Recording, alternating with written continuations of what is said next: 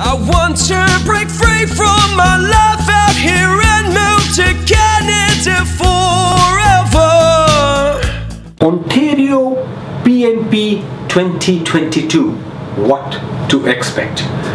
Good morning or good day, ladies and gentlemen. This is Joey Stephen coming to you from IRC News.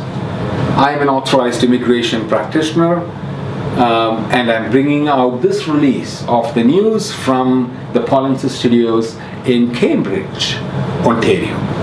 Today is the 27th of January 2021.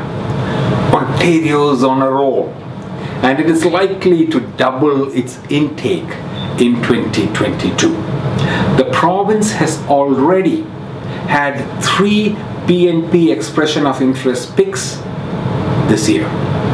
The province has taken 9,000 immigrants in 2021, and this year the province has already selected 1,084 candidates through three expression of interest intakes the foreign workers employer driven program, the international students, and the in demand skills program.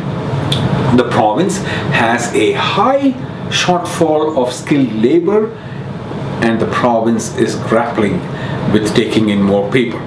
The wholesome approach offered by Pollensis supports multiple Canadian permanent residence pathways.